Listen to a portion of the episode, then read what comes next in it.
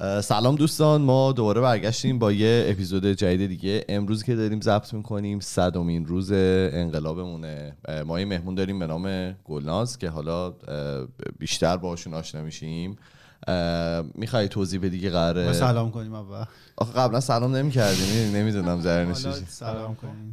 سلام. سلام. سلام. توضیح بده که آره.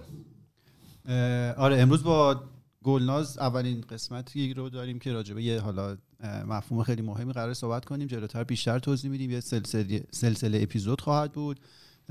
گلناز از دوستان ما هستن. اینجا ونکوور. نویسنده هستن. قدیم خبرنگار بودن. روزنامه شرق. باعث افتخار ماست که شما در جمع ما هستید مرسی مرسی. یه مقدمه من بگم. ما حالا توی خودی هست همیشه هر سال که به اوایل حوالی 8 مارچ که می‌رسیدیم روز جهانی زن خیلی همه دوست داشتیم که یه در واقع دسترسی پیدا کنیم به یه منبعی که راجبه حالا جنبش زنان توی جهان و مهمتر از اون توی ایران جنبش آزادی خواهی زنان توی ایران. ما به اون منبع دسترسی پیدا کنیم باشون صحبت کنیم ببینیم که حالا چه مطالبی هست از گذشته نچندان دور تا به امروز و متاسفانه این امر هیچ وقت محقق نشد. تا این انقلاب اخیر و حالا فعالیت هایی که توی فضای مجازی داشتیم حالا من توییتر گلناز رو دنبال می‌کردم بعد توی حالا تجمعاتی هم که اینجا بود ما همیشه هم دیگر رو می‌دیدیم. بعد یه جا دیگه شروع کردیم صحبت کردن و اینکه اگه بخوایم فعالیت بیشتری توی ونکوور انجام بدیم به چه شکل خواهد بود؟ که دیگه من این موضوع رو مطرح کردم. من دوست داشتم که همیشه یه همچین موضوعاتی توی پادکست مطرح بشه. ما به منابعش دسترسی نداشتیم. از گلناز پرسیدم که کسی هست که خیلی تصادفی در واقع بدون اینکه من اطلاع داشته باشم گلنازی همچین تحقیقی رو انجام داده بود؟ یه مقاله هست که در واقع چند روز آینده حالا خودتون بیشتر توضیح می‌دید. قرار چاپ بشه. خلاصه تمام این موارد دست به دست هم داد که ما الان اینجا بشینیم. قرار چند تا اپیزود داشته باشیم با گلناز راجع به جنبش آزادی خواهی زنان. از دوران مشروطه تا به همین امروز صحبت کنیم و اطلاعات کسب کنیم دیگه. بسیار عالی. یه حالا یه صحبت جزئی ما قبل ضبط با هم داشتیم. صحبت این بود که ماها خب دست پرورده جمهوری اسلامی توی آموزش پرورش جمهوری اسلامی متاسفانه اولین مباحثی که خیلی سفت و سخت تحریف شد علوم انسانی بود. حالا تاریخ باشه مسائل سیاسی باشه و خب ماها هر چقدر ممکنه توی سری مباحث قوی رشد کرده باشیم نسبت به میانگین جهانی توی مسئله تاریخ خیلی ضعیفیم به خاطر اینکه اولا به, به صورت حالا بیطرفانه تاریخ به ما ارائه نشد. فقط مسائلی که خودشون می‌خواستن ارائه کردن و اونا هم که حالا ارائه کردن خیلی تعریف شده بود. برای همین فکر می‌کنم که خیلی می‌تونه مفید باشه. ما از زبون شما بشنویم که به صورت مستقل این تحقیق رو انجام دادید و حالا قصد و قرضی مثل آموزش پرورش جمهوری اسلامی توش دخیل نبوده. خب خیلی خوشحالم اینجا هستم. ممنون بچه ها از دعوتتون.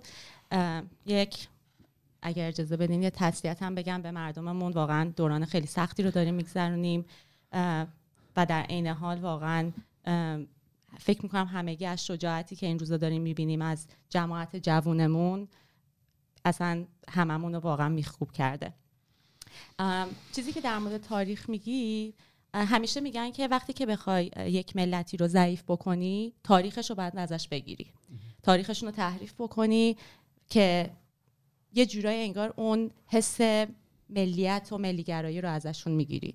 حالا بعدم میگن خب تاریخ و برنده ها نوشتن. این دوتا رو اگه بذاریم کنار هم دیگه اصولا همیشه یک سری منابع مشخصی وجود داره که آدم بتونه برگرده و تاریخ رو مرور بکنه. من دلیلی هم که خودم این تحقیق رو انجام دادم بیشتر بابت این بودش که خیلی معتقدم که وقتی که یک جامعه یک کشور داره. دستخوش تغییرات خیلی زیادی میشه. بعد نیستش که برگرده عقبه اون اتفاقات رو ببینه برگرده به تاریخ نگاه بکنه و خیلی مهمه که تاریخ اتفاقات مشابه هم نگاه بکنه. من خودم مثلا این مدت به دوستانم فکر کنم کارون به خودت هم گفتم. خیلی خوبه که آدم به تاریخ انقلاب های حال اخیر تاریخ انقلاب هایی که در دنیای مدرن در واقع اتفاق افتادن برگردیم. به خاطر اینکه حالا چه شباهت ها چه تفاوت ها رو اگر ببینیم راهی رو که داریم میریم مسیری رو که شاید این انقلاب هم باید طی بکنه خب متوجهش میشیم. این ناامیدی که بعضا بهمون در واقع فشار میاره گاهی اوقات کمتر میشه. حداقل برای من که اینطور بوده. حالا نمی‌دونم الان می‌خواین که برم وارد بشم در مورد یعنی شروع بکنم در من فقط یه نکته بگم در بله. ادامه حرف شما. اون فکر کنم سوری بود طرف اون کسی که اومد تجربیات خودشون از انقلاب سوریه نوشته به بله. انگلیسی بله. رشته توی تو. من خودم خوندم خیلی لذت بردم. و حالا این یه ممکنه باور اشتباهی باشه که توی ذهن خیلی از ماها انسان ها هست. اینه که توی شرایط سختی قرار می‌گیریم. فکر کنیم 100 درصد توی اون شرایط تنهاییم و این شرایط فقط منحصر به فرد ماه. در صورتی که اگه بریم نگاه کنیم می‌بینیم مشابهش خیلی جاهای دیگه اتفاق افتاده و میشه ازش درس گرفت. نمی‌تونیم همه چیز رو ما کتمان کنیم که نه مثلا شرایط ایران کاملا متفاوته به هیچ وجه نمیشه درس بگیریم از حالا انقلاب های مشابه جنبش های مشابهی که اتفاق افتاده. اون توییتر یادم من نشستم کلش خوندم خیلی هم لذت بردم. من شیر کردم شما فکر فارسی خواستی ترجمهش کنید یا حتی فارسی ترجمه شده, شده بود. آره, آره, ترجمه خیلی خوبی هم شده بود دیگه. همونو به اشتراک گذاشتیم دیگه چون آره. دوباره کاری می‌شد. آره اینو یادم خیلی مرتبط بود به حرف شما که باید بریم ببینیم جاهای دیگه چه اتفاقی افتاده. درس بگیریم که اتفاقا فکر می‌کنم اون اکتیویست سوری هم اصلا خطاب به مبارزین ایرانی بله، نوشته بله بله بود بله. و تحلیلش خیلی خوب بود به خاطر اینکه با توجه به شرایط امروز ایران نوشته بود. یعنی ما تو چه شرایطی بودیم اون زمان توی سوریه؟ فکر می‌کنم یه نگاهی هم به بهار عربی کرده بود و بعد امروز در سال مثلا 2022 جامعه ایران کجا بله. ایستاده؟ که خب اهمیتش به اینکه فارسی دوست داشتیم ترجمه بشه همین بود که بچه ها همه بتونن بخونن و خب استفاده کنن ازش. بله بله بله. دیگه ریش و دست خودتون. خب پس از زمان مشروطه شروع کنیم؟ آره. از زمانی که جنبش زنان از کجا شروع شده؟ و حالا در اپیزودهای بعدی در مورد که به کجا ختم میشم میگیم. آره کلیت آره. همینه که ما از زمان مشروطه شروع می‌کنیم میایم حالا می‌رسیم به انقلاب و بعد از انقلاب حالا دوره های ریاست جمهوری هر کدومش ویژگی های خودشو داشتن و هدف اینه که مرور کنیم با هم تا برسیم به امروز. بسیار عالی. خب انقلاب مشروطه رو فکر می‌کنم دیگه هممون تقریبا می‌دونیم که چه اتفاقاتی افتاد و اهمیت اجتماعی سیاسی مدنی هم که توی جامعه ما داشته رو شناختیم. چیزی که برای من مهم بود حالا به خصوص این که انقلاب اخیر هم انقلاب زن زندگی آزادی هست اینه که زن زندگی آزادی ریشش کجا بوده و حالا الان هنوز زوده که بگیم به کجا ختم میشه. هرچند که من می‌دونم که ختم به خیر خواهد شد. ولی چرایی اینکه این از کجا شروع شده و جنبش های زنان از کجا شروع کردن و خواسته های اولیشون کجا بوده خب من همیشه به این مسئله علاقه داشتم. فعالیت زنها واقعا خب به خیلی سالهای قبلتر از مشروط هم برمیگرده. مشکلی که وجود داره اینه که خب منابع خیلی معتبر هم اگر وجود داشته باشه در دسترس خیلی موقع ها نیست. به خصوص حالا آنلاین. یعنی حالا من که مثلا بیشتر خودم دسترسی به منابع آنلاین بعد داشته باشم این مدت اینا وجود نداره. ولی خب نقطه ای که وجود داره که حالا من از همون نقطه شروع کردم تحقیقات خودم و برمیگرده به سالهای تقریبا چند سال قبل از اینکه جنبش مشروطه به پیروزی رسید و فعالیت هایی که یه سری زنان با سواد و روشنفکر اون دوران اشراف نه چون خیلی جالبه. اصلا طبقه اشراف زنان نقش خیلی خاصی نداشتن توی جنبش مشروطه که می‌پردازیم بهش چرا. ولی این زنان چه نقشی داشتن؟ خواسته هاشون چی بوده؟ و حالا در دوران مشروطه و بعد از مشروطه این خواسته ها چه تغییراتی هم کرده؟ اتفاقی که مهم هستش اینه که حالا منابع مختلف که یکی از منابع اصلی من خانم منصور اتحادیه هستش از تاریخ نگارای خیلی قدیمی هستن. چند تا در واقع گفتمان وجود داره. یکیش این هستش که مثلا یک کسی مثل خانم منصور اتحادیه اعتقادی ندارن که جنبش های زنان یا اصلا زنان به طور خاص نقش عمده ای توی مشروطه داشتن. معتقد هستن که مشروطه به عنوان یک مفهوم مفهوم ملی باعث بیداری زنان شد.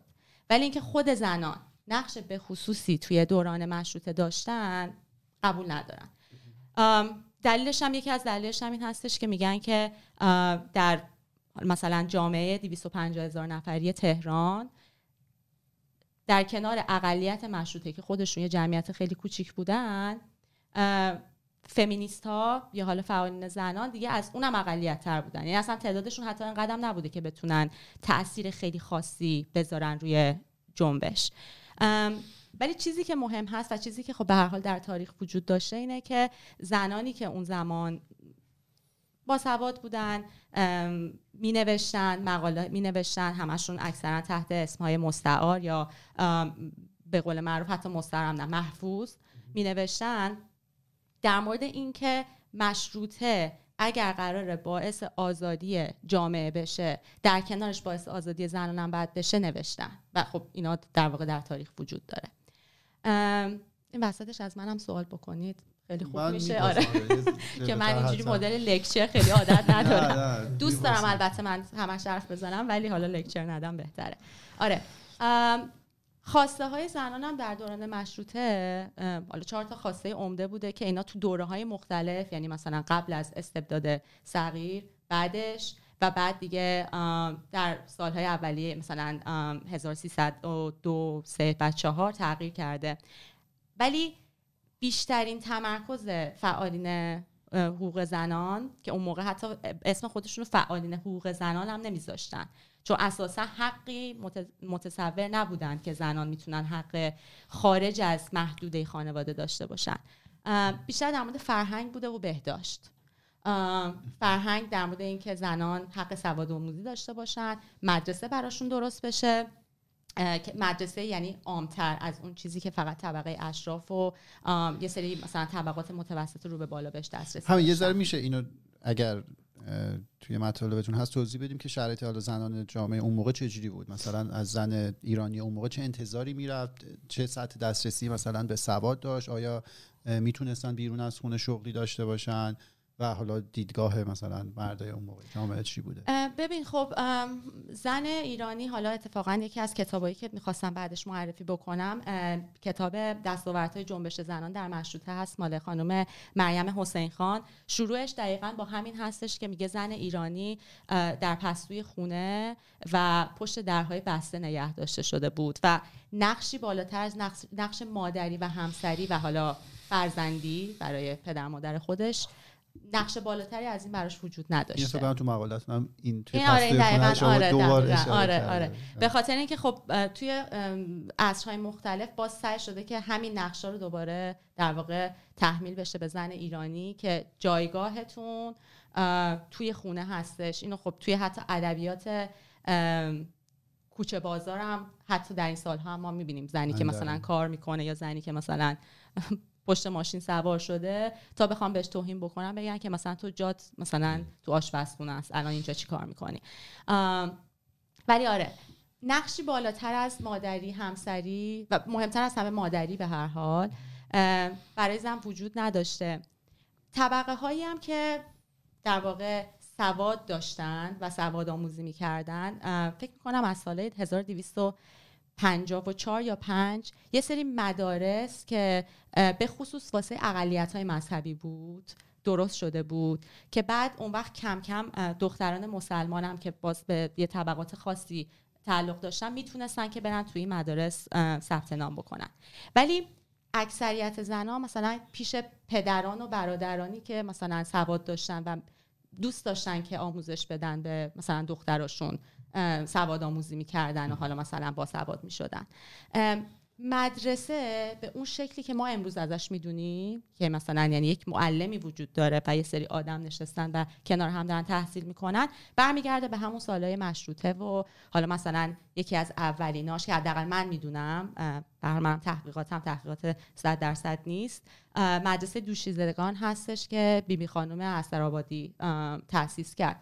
و اکثرا هم توسط خود زنانی که علاقه داشتن به اینکه خودشون با سواد بودن بقیه هم با سواد بکنن اینا مثلا تو خونه هاشون یه کلاس تشکیل می‌دادن حالا چند بچه هم مثلا می اومدن و تحصیل می‌کردن. اکثرا هم در حد واقعا سواد آموزی بود. یعنی مثلا تو فکر می‌کنم مصاحبه ای که خانم اتحادیه انجام دادن به این اشاره کردن که اینا مثل دبستان بود. تمام این مدارس در سطح دبستان بود. دبیرستان دخترانه اصلا دیگه دوره رضا شاه پهلوی درست میشه که تحصیلات عالیه شروع میشه. یه رنج سنی هم نوشته بودید برای همین مدرسه که آه اون مدرسه دوشیزگان خب حالا این مدرسه دوشیزگان که درست شده اصلا به خاطر اسمش این خود برای خود من چون خیلی جالب هستش روحانیون خیلی به اسمش گیر دادن. اون رو من متوجه نشدم. چرا باید به همچین به خاطر اینکه کلمه دوشیزه از باکره میاد دیگه. بله. و باکره از نظر روحانیان شهوت برانگیز بوده خود کلمش و برای همین گفتن اگر که می‌خوای مدرسه رو نگه کلمه دوشیزه رو بعد از اسم مدرسه بندازی و فقط هم دختران بین 4 تا 6 سال می‌تونستن بیان تحصیل بکنن که تا دو سال بعد از اینکه مدرسه حالا پای برجا مونده با این دوتا شرط.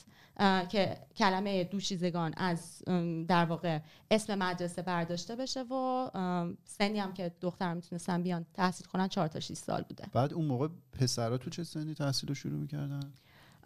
چهار تا شیش مگه کسی اصلا سواد آموزی سواد آموزی مثل تقریبا چیزی که من حد می‌زنم مثلا مثل مهد کودک. خب اون موقع ها مکتب خونه و کلاس های قرآن و اینا خیلی مرسوم بوده.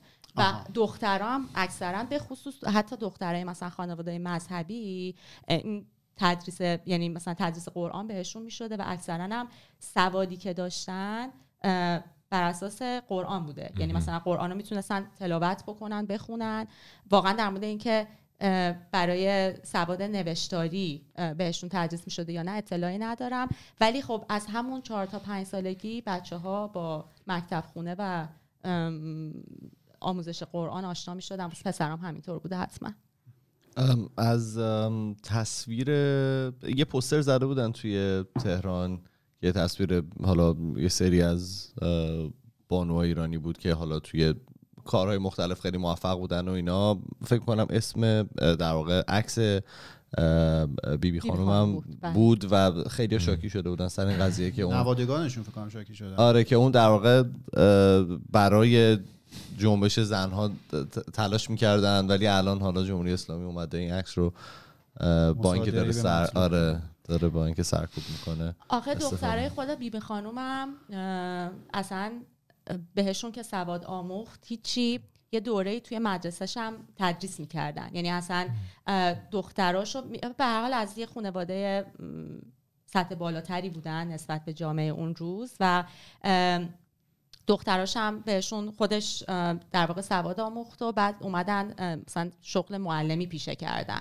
بر همین یعنی مثلا من فکر می‌کنم که یکی از اون خانواده هایی باشم من دیگه تا الان نوادگان و مثلا نتیجه ها اینا رو خبر ندارم. ولی فکر می‌کنم از اون خانواده هستن که همیشه در این جنبش حداقل تا اون نسل دومشون واقعا تلاش کردن و آثار خیلی خوبی هم از خودشون به جا گذاشتن. یعنی نوشته های بیبی بی خانوم یکی از دستاورد میشه واقعا گفت یکی از دستاوردهای مهم اون دوران بوده. و اینکه فمینیست های دوره بعدی هم خیلی بهش خب به عنوان منبع نگاه می‌کردن. به خصوص اینکه یه لحن خیلی تنزگونه و کنایی هم داشته. و خب می‌دونی مثلا احتمالا جذاب بوده واسه کسایی که مثلا پا بر این عرصه میذاشتن که یه زنی اون از اون زمان مثلا می‌تونسته اینطوری تمام شالوده فکری و چیزی که در جامعه خیلی مثلا غالب بوده رو با زبان مثلا تمسخر بهش نگاه بکنه و مثلا حالا به چالش بکشه. زیر سوال ببره. دقیقا دقیقا. خب من ادامه بدم؟ بله, بله خب. آره نه خیلی خوب کاریم بهتره چون میگم. حالا اسمای خیلی زیادی واقعا وجود داره. من متاسفانه و واقعا شرمندم که همشون رو بلد نیستم. ولی خب دوران مشروطه واقعا دوران بیداری اجتماع بوده. یعنی دورانی بوده که مردم فهمیدن که پس یه راه و روش دیگه هم واسه زندگی وجود داره و نکنه ما کلا سرمون رفته باشه به قول معروف. و اگر که کشورهای دیگه حالا دسترسی اطلاعات هم اون زمان داشته بیشتر می شده چون روزنامه هایی که توی مثلا شهرها و کشورهای دیگه هم چاپ می شده داخل ایران می شده مردم باز داشته اطلاعات دسترسی به اطلاعاتشون بیشتر می شده می‌دونستن دنیا چه خبره. و خب مثل همون اتفاقی که الان با سوشال میدیا واسه نسل جدیدتر به وجود اومده شما وقتی که می‌بینین زندگی های دیگه وجود داره میخواینش. به خصوص وقتی خودتون تحت استبداد و ظلم باشین. و خب زنان از این قاعده مستثنا واقعا نبودن. دوران مشروطه تقریبا میشه گفتش که البته مثلا سالهای بعد از مشروطه یعنی چندین سال بعد از مشروطه همزمان شده با دورانی که زنان در آمریکا و اروپا حق رأی می‌خواستن و این حق رأی خواستن هم یکی از خواسته هایی بوده که فعالان جنبش زنان همون دوران اولیه مشروطه می‌خواستن که خب موقعی که متمم قانون اساسی در 1286 در واقع نوشته میشه و تدوین میشه زنان رو در رده دیوانگان مجرمان و کودکان قرار میدن برای اینکه این حق رأی رو بهشون ندن. که اتفاقا حالا من اینو چون که نوشتم خیلی به نظرم صحبت جالبی بود. فقط اگر اجازه بدین پیداش بکنم چون می‌خوام دقیقا بگم که فکر می‌کنم خانم صدیقه اجازه بدین. اسما رو من چون که یادم میره. صدیقه دولت آبادی. همون در دوره در واقع مجلس اول یه مقاله می نویسه توی روزنامه نشریه در واقع نشریه زبان زنان که خودشون فکر می کنم که سردبیرش بودن و مقاله های زیادی هم تو چاپ می‌کردن. می نویسه و میگه که ما خیلی متاسفیم از اینکه برادران ما برای اینکه حق رأی به ما ندن. من به زبان خیلی ساده دارم میگم به حال اون ادبیاتی که استفاده کرده خیلی فاخره. برای اینکه این حق رأی به ما ندن ما رو در همرده همرده و همتراز مجرمان ورشکستگان و دیوانگان قرار دادن که ما دیگه نریم رأی بدیم در صورتی که اگر کمی تعمل می‌کردن می‌دونستن که ما خواهران بی حق نسبت به اون برادران با حق این جملهشون از من خیلی جالبه. ما خواهران بی حق نسبت به اون برادران بی حق. شاید که مستبدان و سلاطین رو دوباره برای تعیین سرنوشت این ملت انتخاب نمی کردیم که خب این دقیقا نشون میده که چه اتفاقاتی احتمالا اون زمان افتاده و چه جوری زنها خب کنار گذاشته شدن از مشروطه ورشکستگان و دیوانگان چرا با هم توی یه دونه؟ حالا اون که علیه زن هستن و من کاری ندارم. ورشکستگان و دیوانگان چرا با هم توی کتگوری بودن؟ ببین ورشکستگان نه از نظر ورشکستگان اقتصادی یا کسی ورشکست اقتصادی شده. میگه مج... دقیقا مجرمان ورشکستگان و یه کلمه خوب دیگه هم استفاده می‌کنه. چون کودکان و خانم مریم حسین خان توی کتابشون نوشتن. ولی این دقل به قول دقیق هستش از خود مقاله صدیق دولت آبادی در رده دیوانگان مجرمان ورشکستگان ما رو قرار دادیم برای اینکه در واقع انگار مثلا یه دلیل خیلی خوبی باشه واسه اینکه خب شما نمی‌تونید رأی بدین دیگه به خاطر اینکه اونام در ترازی هستن که هیچ وقت نمی‌تونن رأی بدن. و خب اینم که از این حالا من به یه چیزی که خیلی دوست داشتم بپردازم چون انقلاب من ببخشید در واقع حمایت جامعه روحانیون پشت این قضیه رو می‌دونیم چیزی ازش؟ که نبوده اصلا منظورتونه؟ در واقع این حالا گفتی متمم قانون اساسی بوده؟ این این بله 1286 اون موقع بالاخره جامعه مذهبی بوده و همواره باید پشت هر تصمیمی که گرفته می شده احتمالا یه حمایتی از طرف جامعه روحانیون می بود می‌خوام روی این موضوع حالا این متمم قانون اساسی اونا اعمال نفوذی کردن خب مخالف بودن صد اصلا مخالف به هر حال این که زنا نصفان اصلا اومدین چی میگین و این حرفا که بوده اتفاقا در مورد همون سواد آموزی به خاطر اینکه چیزی که حالا تاریخ میگه این هستش که فعالین زنان در دوران مشروطه بیشتر روی همین مسئله سواد آموزی و مدرسه ساختن واسه دختران تاکید کردن.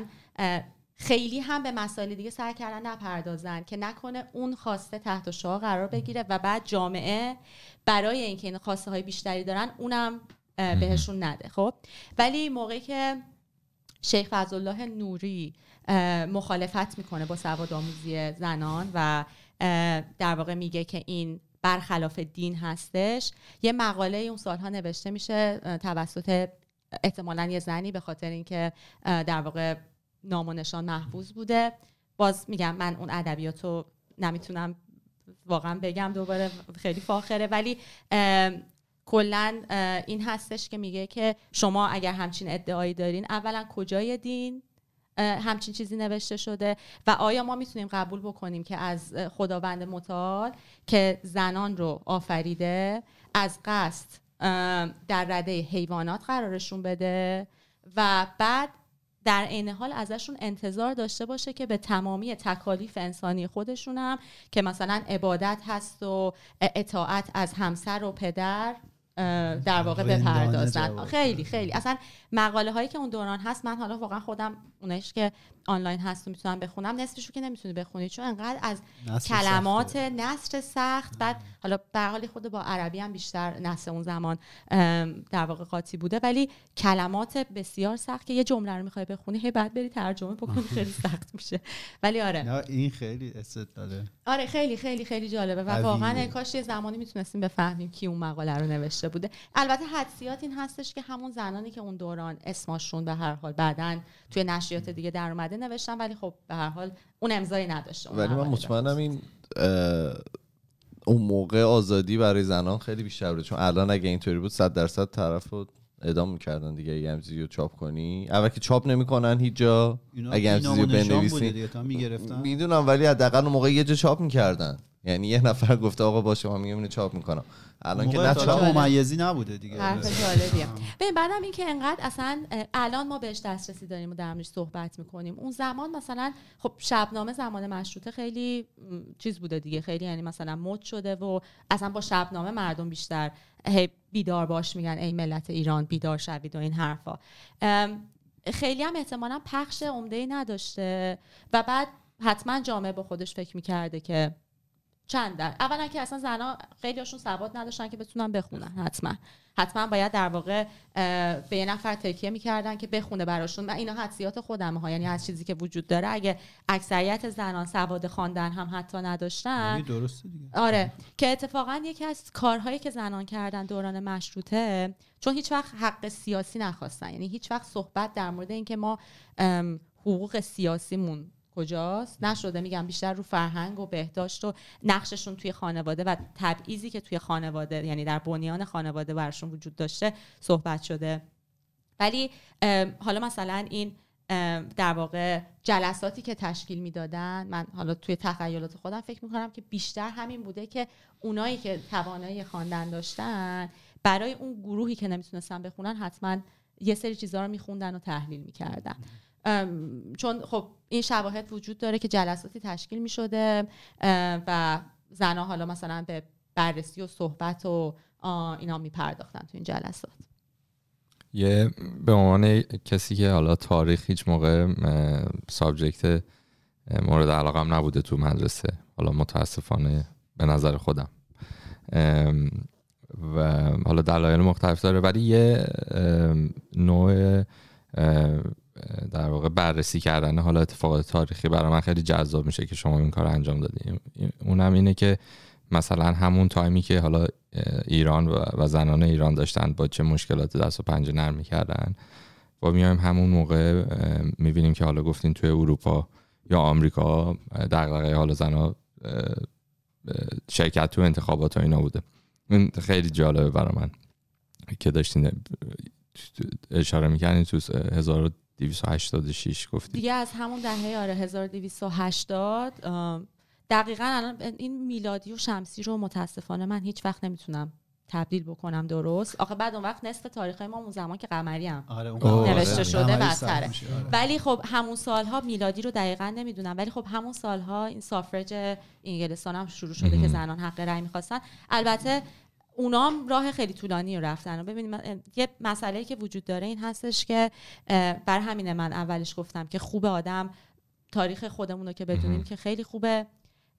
تاریخ ممالک دیگر هم آدم بدونه خوبه به خاطر اینکه متوجه میشین که اونا هم راه سختی رو پیمودن تا به جایی که امروز ما حالا حداقل می‌بینیم ازش رسیدن.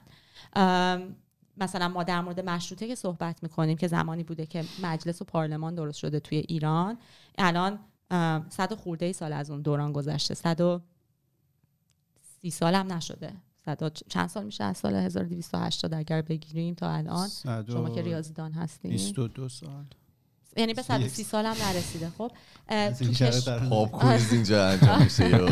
آره یهو امتحانم می‌گیرم ازتون سرم ام، مثلا واقعا خیلی طولانیه. ولی مثلا وقتی که تاریخ اروپا رو حالا مثلا آخه خیلی همیشه یعنی مثلا اعتقاد دارن که انقلاب مشروطه ایران از انقلاب کبیر فرانسه خط گرفته و شباهت به اون داره. خیلی هم معتقد هستن که مشروطه ایران اتفاقا اتفاقاتی که همون دوران توی دنیا داشته میافتاده بیشتر روش تاثیر گذاشته. مثلا اتفاقاتی که توی روسیه داشته میافتاده انگلستان. ولی خب همه اون کشورها هم که حالا ما مثالش رو می‌زنیم و اه، نگاهمون به تاریخ اونام هستش اونام واقعا راه خیلی طولانی اومدن و این حق رأی زنان هم تو خیلی از کشور پیشرفته. یه مسیر بسیار طولانی رو پیمونده ولی خب به هر حال ما همیشه چون مسئله دین جامعه روحانیت و بعد جامعه سنتی. چون خب جامعه سنتی ما خیلی هم تاثیر گرفته از همون دین. در مورد پدر سالاری که صحبت می‌کنی یا مرد سالاری این چیزی که یعنی حداقل من می‌بینم و حالا توی تاریخم نوشته شده اینه که این مرد سالاری و روحانیت یه در هم تنیدگی خیلی خاصی داره که گاهی اوقات نمی‌تونی از هم جداش کنی. یعنی نمی‌تونی بگی که اول این بوده رسیده به اینجا یا اول مرد سالاری چون بوده دین هم و روحانیت که خب فقط مردها می‌تونستن نقش روحانیت رو داشته باشن. انقدر به هم دیگه چسبوندشون کار سختیه واقعا. یه دقیقه شما صحبت کنید. یه گفتید انقلاب فرانسه. من یه مطلبی یادم آمد اون موقع حالا بر انقلاب فرانسه این طبقه بندی که انجام میدن نمی‌دونم اشراف بودن طبقه بورژوا بوده نمی‌دونم طبقه مردم عادی بوده. ما طبقه بندی مشابه مثلا توی ایران داشتیم و اگه داشتیم طرز فکر اون طبقه ها چجوری بوده؟ چون مثلا طبقه اشراف فرانسه خب قاعدتا نمی‌خواسته چیزی تغییر کنه و احتمالا مشابهش تو ایران چه می‌دونم هر کسی که توی اون طبقه قرار می‌گرفته باز دوست داشته به محافظه کارانه ترین حالت ممکن روند ادامه پیدا کنه. ولی مثلا حدس می‌زنم حالا طبقه چه می‌دونم بازاری ایران باید مشابه نمی‌دونم بورژوا اونا نظرشون چه جوری بوده؟ اگه بهش برخوردید آره اتفاقا خانم اتحادیه اینو توی همین مطلبی که در واقع مصاحبه که انجام دادن فکر کنم سال 1393 هستش. بهش اشاره کردن که گفتم اول. صحبتم. بله دقیق. که اتفاقا می‌خواستم بگم که من خیلی دوست داشتم که نظراتشون رو امروز بدونیم حالا نه در مورد مشروطه ولی در مورد جایی که جنبش زنان توی جامعه ایران داره. ام- امروز. یعنی به قول تو الان این 8 سال پیش هست این مصاحبه. ولی چیزی که بهش اشاره کردن اول صحبتم هم گفتم که طبقه اشراف یعنی زنان اشراف توی این اصلا توی این بازی نبودن. خب دلیلش یکی این بوده که زمان مشروطه خب زنها خیلی هاشون هم به خیابان اومدن تهران نه ولی مثلا توی شهرهای دیگه اصلا جزو مشروط خواهان به خیابون اومدن که تاثیر بیشتری هم از روحانیت گرفتن. روحانیتی که اون زمان مشروطه مشروعه می‌خواسته و اه، زنها فکر کردن که ما بیایم و یه نقشی برای خودمون قائل بشیم و در کنار برادران ملی خودمون بیستیم. اون زمان هم خیلی این ادبیات مثل اینکه مرسوم شده بوده برادران ملی خواهران و مادران ملی. این در واقع ادبیاتی بوده که اون زمان استفاده می‌کردن. و حالا از نظر طبقه بندی که پرسیدی خب یه طبقه اشراف بوده. یه طبقه تجار بوده که به شدت مذهبی بودن. که به خاطر همون مذهبی بودنشون مثل همون حرفی که ما در مورد بازار هنوزم این صحبت هستش که به حال ریشه های مذهبی توشون خیلی ممکنه زیادتره. خیلی زیادتر باشه از بقیه گروه ها تجار به این شکل بودن. و بعد حالا یه طبقه متوسط رو به بالا داشتیم که چیزی که ایشون میگن خانم اتحادی اینه که اون طبقه متوسط رو به بالای روشنفکر کسانی بودن که سواد پیدا کردن؟ حالا چه از طریق اینکه رفتن مدرسه حال مدرسه که اون زمان بوده چه از طریق در واقع مردان خانوادهشون که بهشون این سواد آموختن؟ چون به حال حتی یه زنی هم اگر بهشون این سواد آموخته باشه خود اون زن احتمالا یه زمانی از یه مرد گرفته اگر قبول بکنیم که یه زمانی زن اصلا سواد نداشتن. و بعد حالا دیگه مثلا طبقه های دیگه طبقه مثلا عامه چیزی که ازش یاد میشه. که ولی کسانی که در واقع بیشتر این جنبش رو حالا چه شروع کردن چه ادامش دادن بیشتر برمیگرده به همون طبقه متوسط روشنفکری که در واقع بیشتر هم اون مرد سالاری رو و روحانیت رو به چالش می‌کشن. چون دوران مشروطه هیچ صحبتی در مورد که اسلام نقشش چیه. یعنی کسی اسلام رو به چالش نمی‌کشید که اینا قوانین اسلام مثلا بوده که الان داره در واقع این بلایی رو سر زنان میاره. اون زمان فقط به مرد سالاری نهادینه شده و روحانیت در واقع میپرداختن. این به خاطر اون تقدس مفهوم دین بوده که کسی به اون نمیپرداخته یا کسی جرئت نداشته احتمالا جرئت نداشتن. احتمالا اصلا خب خود ببین خب جامعه به حال مذهبی بوده. خود این زنان هم اکثرا خیلی مذهبی بله، بودن و بله. ریشه های اعتقادی قوی داشتن می‌دونی؟ و و به قول حالا ایمان احتمالا اون بخش ترس از واکنش جامعه هم همیشه بله، هنوز هم وجود داره. هنوز هم وجود داره نصر رو به روب نمی‌خواستن اون اصل کار رو زیر سوال ببرن. میگین خودشون بودن؟ به حال هم الان هم همین ترس وجود داره. یعنی به حال همین همین الان هم که میگم روزای اول خیزش خیلی مسلمان های جهان گریه می‌کردن تو سوشال میدیا که چرا زن ایرانی رو سریشو داره آتیش می‌زنه. این در حال ریشه در همون تقدس تقدسی داره که دین داره احتمالا و بعد حالا الان که دینم دیگه سیاسی شده. به حال اون از بین رفتن قدرت قدرت بله، قدرت. بفهمید بگم من. خب. خوب حالا چیزی که من اون موقع می‌خواستم بگم که جالبه واسه من اینه که یکی از خواسته های زنان از همون دوران مشروطه من رفع هجابم بوده ولی نه به اون شکلی که امروز ما میگیم که مثلا حالا بگیم زن باید حق انتخاب برای پوششش داشته باشه. یه جوری مثلا حالا حق من بدن من. به اون صورت نه. این منع هجاب یا رفع هجاب که می‌گفتن در واقع شکل اون هجاب دست و پاگیری بوده که زنان داشتن که خب چادر بوده و روبنده استفاده می‌کردن. که ولی اینم در واقع یه جورایی بعد از دوره مجلس دوم شروع شد. چون میگم زمانی که بیشتر به این می‌خواستن بپردازن که مدرسه واسه دختران و سواد آموزی به هیچ عنوان نمی‌خواستن که خواسته های دیگه یه جوری سایه بندازه روی این خواسته اصلیه. چون میترسیدن که خب با واکنش جامعه در واقع حتما مواجه بشن و همون همون کارهای محدودی هم که دارن انجام میدن در زمینه سواد آموزی دیگه تعطیلش بکنن. چون همینجوری به هر حال به خصوص جامعه روحانیت این مدرسه های دختران رو همش در موردشون می‌گفته که این فساد دیگه داره توی جامعه شروع میشه و فساد و فحشا همون چیزی که امروز هم داریم می‌بینیم. یعنی یه ادبیاتی هستش که از همون صد و چند سال پیش گفت 122 سال پیش شروع شده و هنوزم با همون درگیر هستیم. یه چیزی که خیلی جالبه واسه من باز اگه اجازه بدین بگم چون این یعنی حرفی که زده خیلی جالبه در مورد همین مسئله هجاب اگر اجازه بدین می‌خوام بگم که بله، چه بله. سالی هستش که خودم خط خودم هم نمی‌تونم بخونم. ولی می‌خواین تا شما پیدا کنیم آره لطفا. این خیلی هم جالبه. یعنی حالا توی اون زمان میان به زنا اجازه اجازه توی ارگوتیشن یه جورایی بهشون میگم که مثلا می‌تونی این تحصیل بکنی تا جایی. ولی از اون ور می‌خوان سرکوب بکنی. یعنی از یه طرف بهشون این نخه رو میدن که آقا مثلا شما می‌تونید برید جامعه داره باستر میشه می‌تونید برید سواد یاد بگیرید می‌تونید حالا توی جامعه باشید. بعد از اون ورم نگرانن که نکنه این خیلی زیاد بشه. این یه تناقض خیلی عجیبی نداره. یه ذره مسئله خارجی هست میگن که it's hard to miss what you what you've never had. آره. این همونه دیگه. خب چرا اصلا از اون نمی‌فهمم این تناقض رو؟ یا نمیذاشین از همون اولین اتفاق بیفته؟ یا اگه دیگه گذاشتین دیگه سرکوبه بر یعنی فقط کرم دیگه ببخشید این آمیانش میشه طرف کرم داره. اینو فکر کنم دقیقا پاراگراف آخر مقاله خودتون آره. همینو میگه. آره ببین حرفی که می‌زنی جالبه. حالا اینو من میگم به خاطر اینکه واقعا بهش معتقدم. یکی از کارهایی که همون زمان زنان داشتن سعی می‌کردن بکنن این بودش که خب حمایت جای خوبی آره عالیه نه شما بفهم. حمایت مردان روشنفکری را هم که به هر حال مترقی بودن و می‌تونستن حمایت بکنن و همیشه می‌خواستن بگیرن. همون کاری که به هر حال در دوران مختلف باز فعالین حقوق زنان خواستن انجام بدن.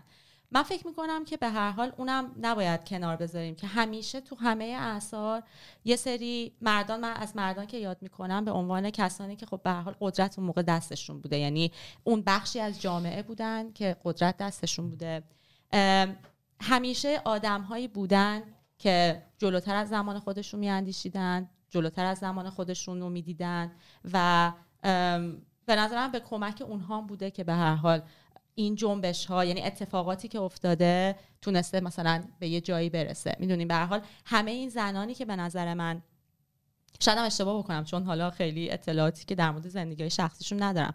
ولی به نظرم می‌رسه این زنانی که اون زمان شروع کردن به نوشتن مطلب به حالا اصلا سواد پیدا کردن یه جایی احتمالا یه کسی کنارشون بوده حالا چه همسرشون بوده چه پدرشون بوده چه برادرشون بوده که حامیشون بوده. البته همیشه اینجوری نبوده چون مثلا در مورد حداقل بیبی خانم استرابادی من می‌دونم که خب یه همچین شرایطی رو نداشته. هرچند که ازدواج با عشقی هم داشته و ازدواجی بوده که خودش دلش می‌خواسته. ولی خب مثلا همون ازدواج با عشق همسرش باز مثلا زن دیگه هم گرفته. می‌دونی؟ یعنی هیچ چیزی صد درصد نیست هیچ وقت صد درصد نیستش. ولی من دوست دارم اینطوری فکر بکنم که همیشه یه آدمایی که مترقی بودن و احتمالا انسان دوستتر متوجه این مسئله توی اثار شدن که این این برابریه باید به وجود بیاد زمانی. من حالا اونو الان خاطرم هست فقط دلم می‌خواد ببینم که اون کوتو کی نوشته بود چون اونش خیلی مهم هستش. و فکر می‌کنم که می‌بینید متاسفانه خطم انقدر خطه. اتفاقا خیلی خط قشنگی داری من خواستم این آره من خواستم بگم شما چقدر خوش خط و چقدر ما رو پس آره ببین خیلی کاش یه جوری فقط می‌تونستم بخونم. من انقدر خطم بعد تایپ می‌کنم که آبروم نره اینجا. من فکر کنم بعد همین کارو بکنم. نه ولی در مورد همون مسئله که در مورد رفع حجاب گفتم یه مقاله نوشته شده که الان پیدا می‌کنم که کینو نوشته. در مورد این هستش که زن ایرانی موقعی که میره تو خیابون در کنار دست و پاش که بعد حرکت بکنه دندوناشم درگیره. چرا؟ چون احتمالا سه تا بچه پشتشن. یه بچه به بغل یه کیسه خرید به دست و این چادر چاقچورش هم با دندون. اونو من خیلی دیده بودم. یعنی هنوزم فکر کنم خانوما حالا تو آره. شیراز که تمام فامیلایی که ما داریم و اگر که چادر سرشون می‌کنن با اون با دندون می‌گیرن معمولا. من اینو نگاه می‌کنم که پیدا کنم واسهتون که به خاطر اینکه به نظر من بسیار این حرف جالبه به قول تو هنوزم که داریم می‌بینیم. و وقتی که از رفع, رفع هجاب صحبت می‌شده این بوده که یه کوچولو این در واقع دست و پاگیری هجاب کمتر بشه. حالا مثلا رو بنده که حالا اون زنان خیلی مترقی تری که اون زمان می‌خواستن کشف هجاب بکنن به قول ایمان ایرکوت روبنده رو گذاشتن کنار. ولی خب اینا هیچ کدومشون خیلی در صحنه عمومی جامعه پیش نمی اومده کسانی هم که مثلا حالا چه روبنده رو حتما می‌خواستن بذارن کنار خیلی چادراشون و اینا دیگه مثلا اوایل مثلا 1300 1301 و دو هستش. یعنی سالها بعد از مشروطه. توی مثلا مجالس خصوصیشون دیگه حالا مثلا چادری سر نمی کردن رو بندر رو مثلا گذاشته بودن کنار.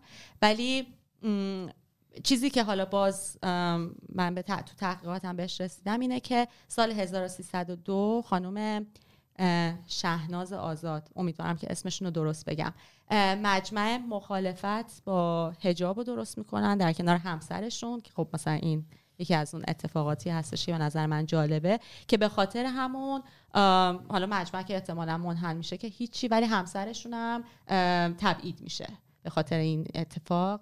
ابوالقاسم آزاد میگم امیدوارم درست بگم. چون این مدت انقدر اسمای زیادی همش خوندم. اعدام نمیشه تبعید میشه توی بدترین حالت. تبعید میشن آره. سال پیش تبعید می‌کردن. ولی خب مثلا از همون زمان حجاب قانون بوده اون موقع؟ قانون که خب قانونی که ما امروز می‌شناسیم با همون مشروطه شروع شده دیگه. قانون تدوین یعنی شده 1302 یا مثلا جایی تو قانون اساسی نوشته بودن که باید خانم حجاب داشته یا صرفا فرهنگ بود. چجوری ان ان چجوری انعکاس پیدا کرده؟ چجوری انفورس میشه؟ چجوری اعمال می‌شده؟ خیلی سوال خوبیه و من واقعا جوابش رو نمی‌دونم. ولی حدس حدسم حدسم این هستش که به خاطر اینکه بر اساس در واقع شریعت بوده قانون اساسی ما خب بر بله، اساس بله. شیعه است اونجوری خب این فورس می شده حتما. ولی واقعا اطلاعاتی ندارم. بخشی رو که اطلاع دارم در مورد همون مسئله حق رأی بود که چه جوری توی در واقع قانون اساسی تدوین شده نوشته شده بوده که در واقع باعث شده که زن حق رأی نداشته باشن. ولی خب اون سوال جالبیه که میشه بعدا رفت پیداش کرد که چه جوری این مسئله حجاب و حالا مثلا زن باید حجاب داشته باشن و شکل حجابشون در واقع. بله، بله. واقعا نمی‌دونم. من می‌خوام چیزایی که نکات مهمی چون یه سری مثلا های خیلی جالبی پیدا کرده بودم. ولی آره مثلا این مسئله نشریات آه در کنار همون سواد آموزی اینم مهمه که بگم. نشریات و اینا هم درست می شده خیلی هاشون هم مثلا صاحب امتیاز زنان بودن مثلا نشریه شکوفه بوده زبان زنان بوده. دیگه چه نشریه ای خب می‌تونم نگاه کنم چون نوشتم. چرا خودم سختی میدم اینجایی که به نظر من میاد ما تا یه جایی برای آزادی زنان تو تاریخمون پیشرفت کردیم و بعد دیگه همش پس رفته و فکر کنم از اون صد سال پیش هم یه ذره عقبتر الان نشستیم. یه جورایی. گلناز بهتر می‌تونی بگی. دقیقا من همینو فکر می‌کنم. ببین به خاطر اینکه حالا به دوره پهلوی که برسیم بعدا مطمئنا اونجا دیگه چالش و حواشی زیاد میشه به خاطر اینکه خب خیلی از اتفاقاتی که دوران پهلوی افتاده رو خیلی قبول ندارن همونطور که البته مثلا میگم یه نفر روایت کننده تاریخ هست مثل خانم اتحادی که اساسا قبول نداره که مشروط هم نقطه عطفی بوده واسه جنبش زنان. نقطه عطف بوده برای بیداری زنان. خب در صورتی که خیلیا مثلا من که حالا نه تاریخ نگارم نه اصلا هیته کاریم تاریخ هستش ولی مثلا تحقیق که می‌کنم احساس می‌کنم که چرا مشروطه می‌تونسته یه نقطه عطف واسه شروع جنبش زنان باشه اگر که بخوایم حتما یه نقطه براش بذاریم. ولی چیزی که میگی به نظر من آره کاملا درسته. به خاطر اینکه می‌دونی فرقش با امروز چیه؟ اینه که امروز اکثریت زنان ایرانی تحصیلات عالی هم دارن. وارد یعنی وارد هیته اجتماعی شدن وارد بازار کار شدن خب؟ و تو همه این شرایط هستش که می‌خوان سرکوبشون بکنن. یعنی تو فکر کن یه عضو در واقع فعال و مفید برای جامعه هستی؟ ولی در عین حال همش هم می‌خوان سرکوبت بکنن و بگن که خب نه حالا کاری هم که داری می‌کنی تو همین سیستم سرکوبگر بکن و حالا جاهای دیگه هم مثلا ما حتی برای مثلا یه سری در واقع امتیازات اجتماعی هم قائل نیستیم و جایی هم که بخوایم امروز مثلا بهت میگیم حق این کارو داری این رشته رو می‌تونی تحصیل بکنی ولی فردا ممکنه امتیاز دارش بکنیم و بگیم دیگه زنان مثلا نمی‌تونن برن تو این رشته تحصیل بکنن. با دوران مشروط خیلی فرق می‌کنه چون حالا چیزی که نکته که مهمه بدونیم اینه که حالا تو زمان قبل مشروطه آهاد مردم یعنی حتی مردان هم خیلی حق و حقوق خاصی نداشتن. رعیت بودن آره رعیت بودن. یعنی واقعا مثلا اینجوری نبوده که به زنان اجحاف بیش از یعنی بیش از پیش می شده ولی خب خود مردان هم همچنین حق و حقوقی که خیلی مثلا رعایت بشه یه سری طبقات خاص بودن که واقعا می‌تونستن از همه امتیازات اجتماعی و اینا استفاده بکنن. بله. من یه خود باز خط قشنگ بخونم. آره. به هر حال یکی از کتابایی که واقعا من پیشنهاد می‌کنم که پادکستش هم فکر کنم وجود داره. همین دستاوردهای جنبش زنان در مشروطه هستش که مریم حسین خان نوشتن. پادکستش هم اسمشو می‌دونید فکر کنم پادکست آسو اگه اشتباه نکنم اینو اصلا شاید بازخوانی کردن کتاب و جاهای مهمش رو که در مورد جنبش زنان هم هستش. که اتفاقا من خیلی از مطالبی که در آوردم اونجا بود. خیلی ممنون. پادکست آسو. دمتون گرم. ولی میگم خیلی از این مقاله هایی که اون زمان توی نشریات نوشته شده مثلا هست. آنلاین یعنی مثلا پی دی اف و اینا هستش. یه کوچولو خوندنشون واقعا کار سختیه. ولی کتاب ماجرای دختران قوچان و که نوشته خانوم افسانه نجم آبادی هست اینم یکی از کتابای خیلی خوبه که کمتر کسی هم در موردش می‌دونه. چون اصلا این ماجرای دختران قوچان یه ماجرایی بوده که گم شده توی این مشروطه.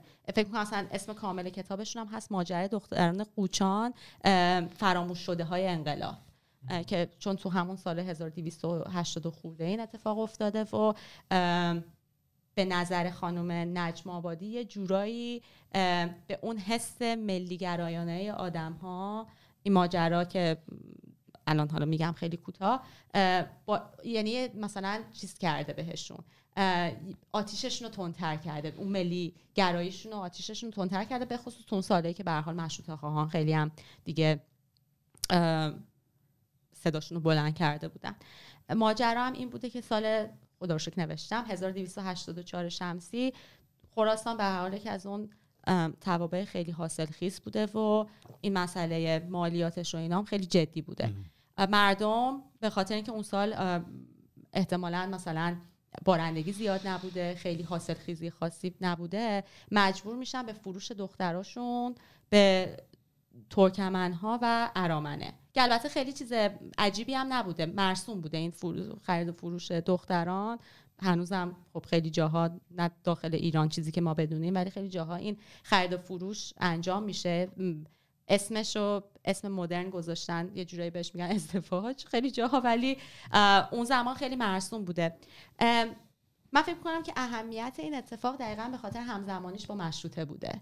که مردم کلا احساسات ملیگرایانشون به حال به توقیان اومده بوده. این ماجرا هم که دهن به دهن میچرخه تبدیل می‌کنه. خب مثلا دختران قوچان اصلا بهشون میگه اسمشون رو میدن دختران ایران. چون اون زمان خب این حکایتشون که این بلایا سرشون اومده و پدرانشون برای اینکه بتونن مالیات بدن اینا رو مجبور شدن بفروشن تبدیل به یه حکایت در واقع ملی میهنی خیلی ما معذب شدیم. شما لفظ فروشی که گفتید ما انتظارهای دیگه ای داشتیم فکر می‌کنیم مثلا جنبش اعتراضی بوده یهو گفتید اصلا. آره نه خیلی جالبه و خیلی واقعا کمتر کسی هم در معذب شدم یه لحظه احساس کردم که آره بعضی موقع واقعا توی تاریخ یاد آدم میگذره از مرد بودن خودش آدم خجالت می‌کشه. اینا حالا من بگم بلند بلند بعدا درش بیشتر می‌تونیم صحبت. آره ولی این مثلا ماجرا دختران قوچان نمی‌دونم شاید من برای خودم چون جدید و جذاب بود فکر می‌کنم واسه خیلی هم جدیده. مطمئنا من یکی از چیزهایی که یکی از اعتقاداتی که دارم اینه که جوانای ایرانی انقدر که اطلاعات سیاسی اجتماعیشون داره میره بالا و اصلا رفته بالا میگم شاید برای من جدید بوده باشه ولی واقعا این ماجرا دختران خوچان و این کتابی هم که نوشته شده یکی از اون منابع خیلی جالب هستش و یه منبع دیگه هم که می‌تونم معرفی بکنم. مزین و دوله که روزنامه شکوفه رو نشریه شکوفه رو من میگم روزنامه نشریه شکوفه رو صاحب امتیازش بوده اونم ازش آنلاین مثلا یه سری برش های از نشریه وجود داره که خیلی جالبه به خاطر اینکه کاریکاتور هم توش بوده. اون که دیگه دقیقا نشریهش نشریه حالت کنایی بوده و همش هم با زبان خیلی فکاهی مسائل روز که برمیگشته به مسائل زنان مسخره می‌کرده. خود مثلا شرایطی هم که زنان داشتن مثلا بیسوادی زنان هم مسخره می‌کرده. حالا با لحنی که در واقع احتمالا. آره ترغیب بکنه که تو این جایگاه نمونی. و این همین بیسوادی است که این همه مثلا بلا داره به سر ما میاره. آره اونم خیلی جالبه. نشه شکوفه.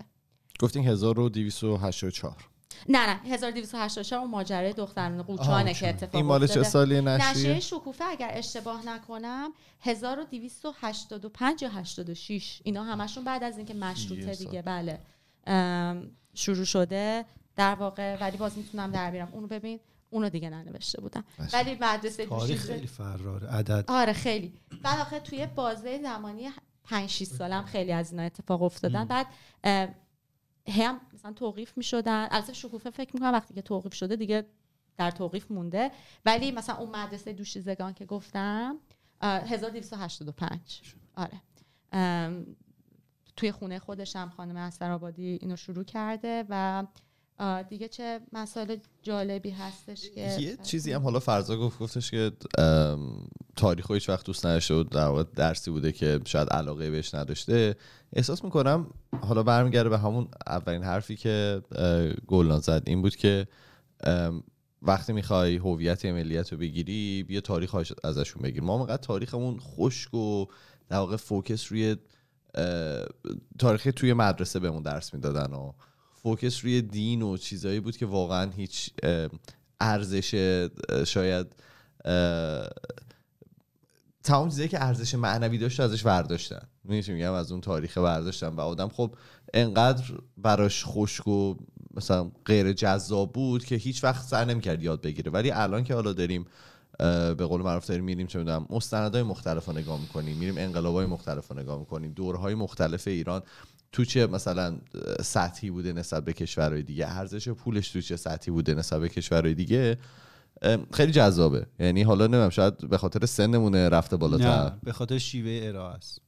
شیوه ارائه هم خیلی مهمه. یعنی مدرسه ورود به مدرسه همیشه یه عذابی بود. تو می‌دونستی اینجا قرار زجر بکشی. یادت ما راهنمایی با هم بودیم یه آقای بهرینی زاده بودیم بله. تاریخ خوب خط به خط تو سوال در آورده بود بعد حفظ می‌کردیم. یک کلمه الان از اون موقع من یادم نیست. ولی اگه اون موقع مثلا شما یه داکیومنتری به ما نشون داده بودی یا یه داستانی رو تعریف می‌کرد قطعا الان تنوس یا حتی برای خودش جذاب میبودم برام جذاب می‌شد آره یعنی برای خودش جذاب نبود آره. من البته نکته بدم شما سن که گفتی من تو اون خط قرار نمی‌گیرم من چون خیلی جوانم هنوز شما نه صد درصد نه نه نه ما همیشه سن خودمون اذیت می‌کنیم. ببین ولی خیلی قبول دارم حرفی که می‌زنی. بعد اون وقت خب اتفاقی که من فکر می‌کنم برای ما نسل که در واقع تو سیستم جمهوری اسلامی رفتیم مدرسه دیگه.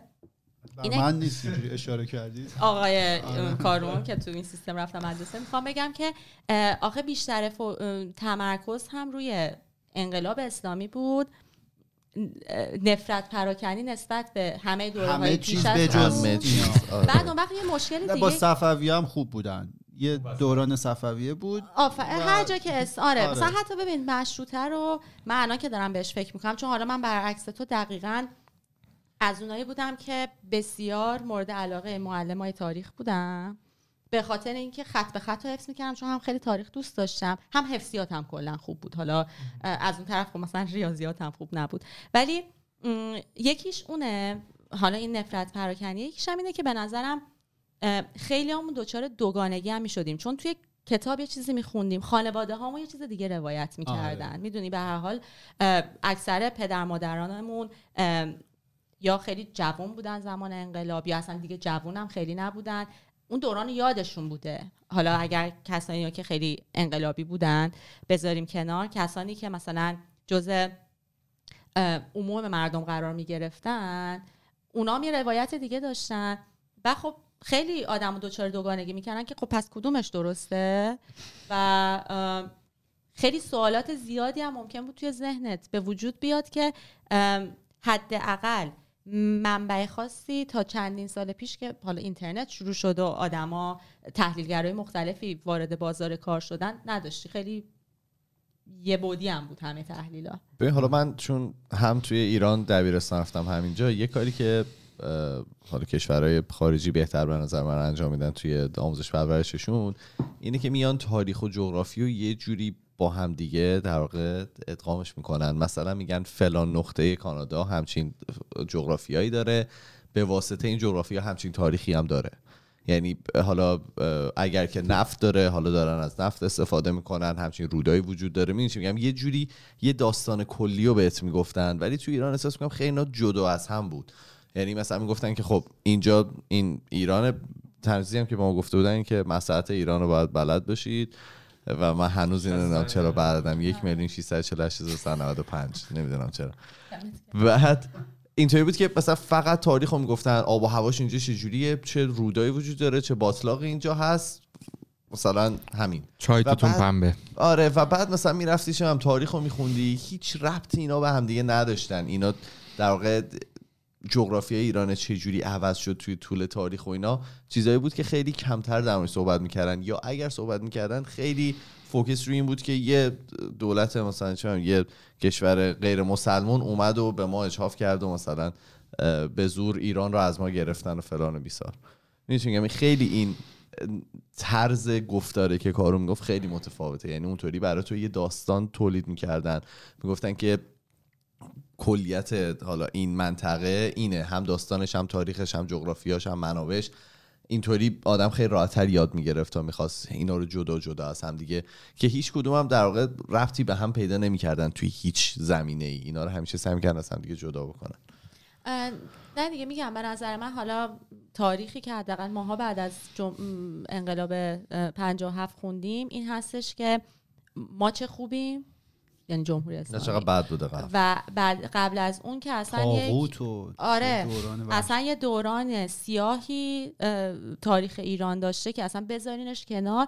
ما اصلا تولدی دوباره 57 پیدا کردیم. بقیهش هم اصلا دیگه فراموش بکنین. و تاریخی هم که باز به ما یاد دادن این هستش که یه مقایسه ابلیس در برابر فرشته جمهوری اسلامی بوده. بله. یعنی هر اتفاقی که اون زمان ها افتاده کار شیاطین بوده و دیو چو بیرون رود فرشته در آید دیگه. اصلا دقیقا خواستم همینو بگم. این دیگه اصلا در واقع اون شالوده فکری بوده که اینا خواستن نهادینه این اصلا دهه فجر که می‌شد تو پروپاگاندایی که بود و تو مدارس و راه مثلا من خودم خیلی نقشه خوبی بازی می‌کردم تو اون پلنی که برام میریختن. اون نمایش هایی که بازی می‌کردیم و سرودایی که میخوندیم واقعا مثلا گلو پاره می‌کردیم که بگیم مرگ بر آمریکا مثلا میمد نقشه مختلف رو بازی می‌کردیم پلن میریختیم اینا و خیلی قوی بود دیگه. یعنی تا اون وارد اون دهه می‌شدیم همه اینطوری بودیم که اون ارقه می‌زد بیرون که حالا رو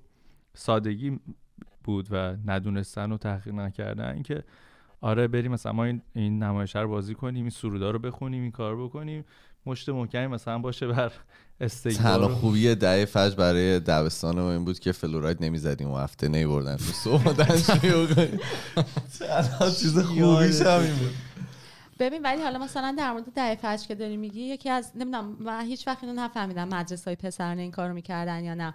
ولی مدرسه دختر دخترانه تولد فاطمه زهرا به همه دخترایی که اسمشون فاطمه یا زهرا بود جایزه می‌دادن. اونا زمان علی و محمد بله بله و ببین خب من الان یادم میاد من دبستان کارونش آره من تا چهارم دبستان یعنی مثلا یادمه که این اتفاق بسیار بسیار مرسوم بود. واقعا برای بچه اون سنی این یه نوع تهدید روحیه. یعنی یعنی مثلا تروره. ترور اصلا ابیوز واقعا حالا الان یه با اجازهتون یه کلمه انگلیسی بپرونم.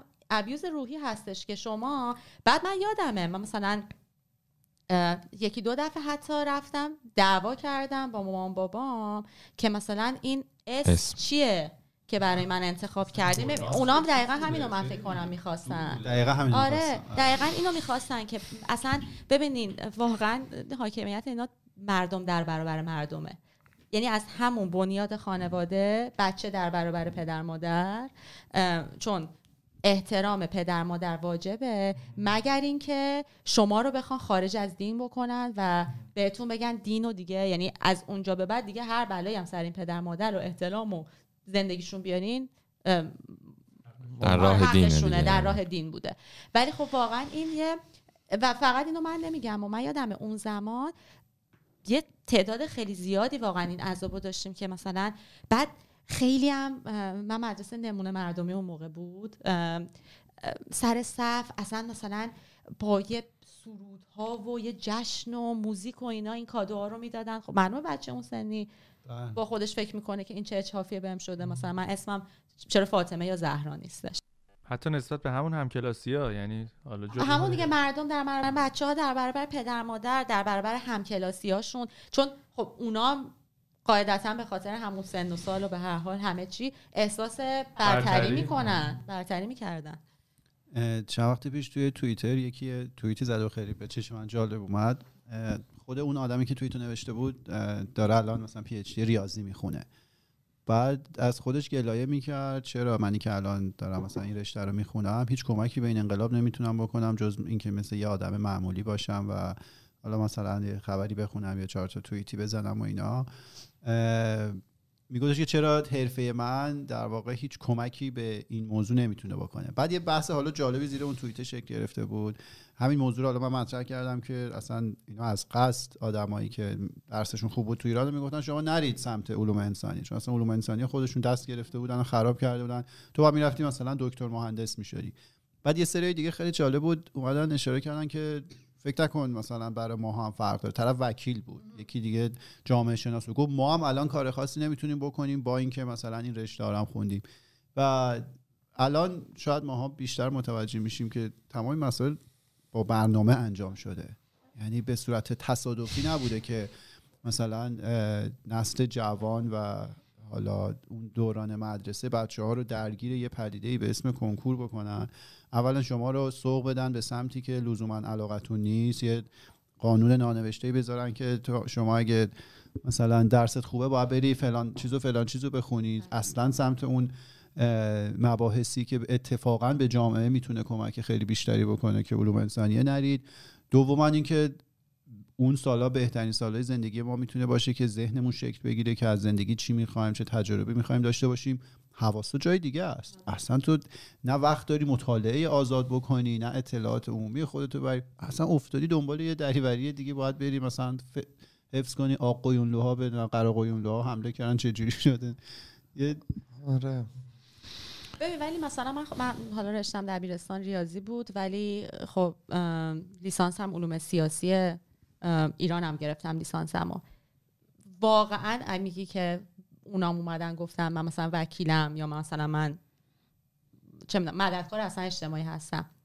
واقعا فکر نکن خیلی فرق می‌کرد.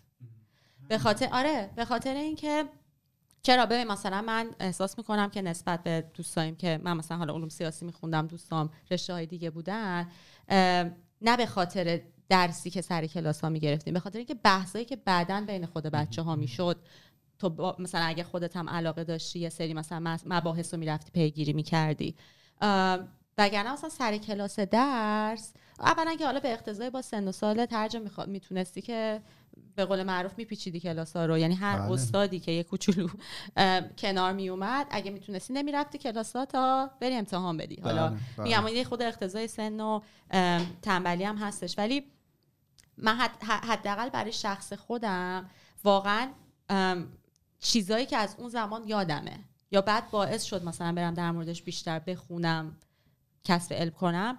به خاطر صحبتهایی بودش که تو گروه های دوستی خودت می‌شد. حالا مثلا یه نفر چپ بود یه نفر مثلا مثلا اعتقادات مذهبیش خیلی مثلا عمیق تر بود. یه نفر مثلا خودش رو روشن فکر مذهبی می‌دونست.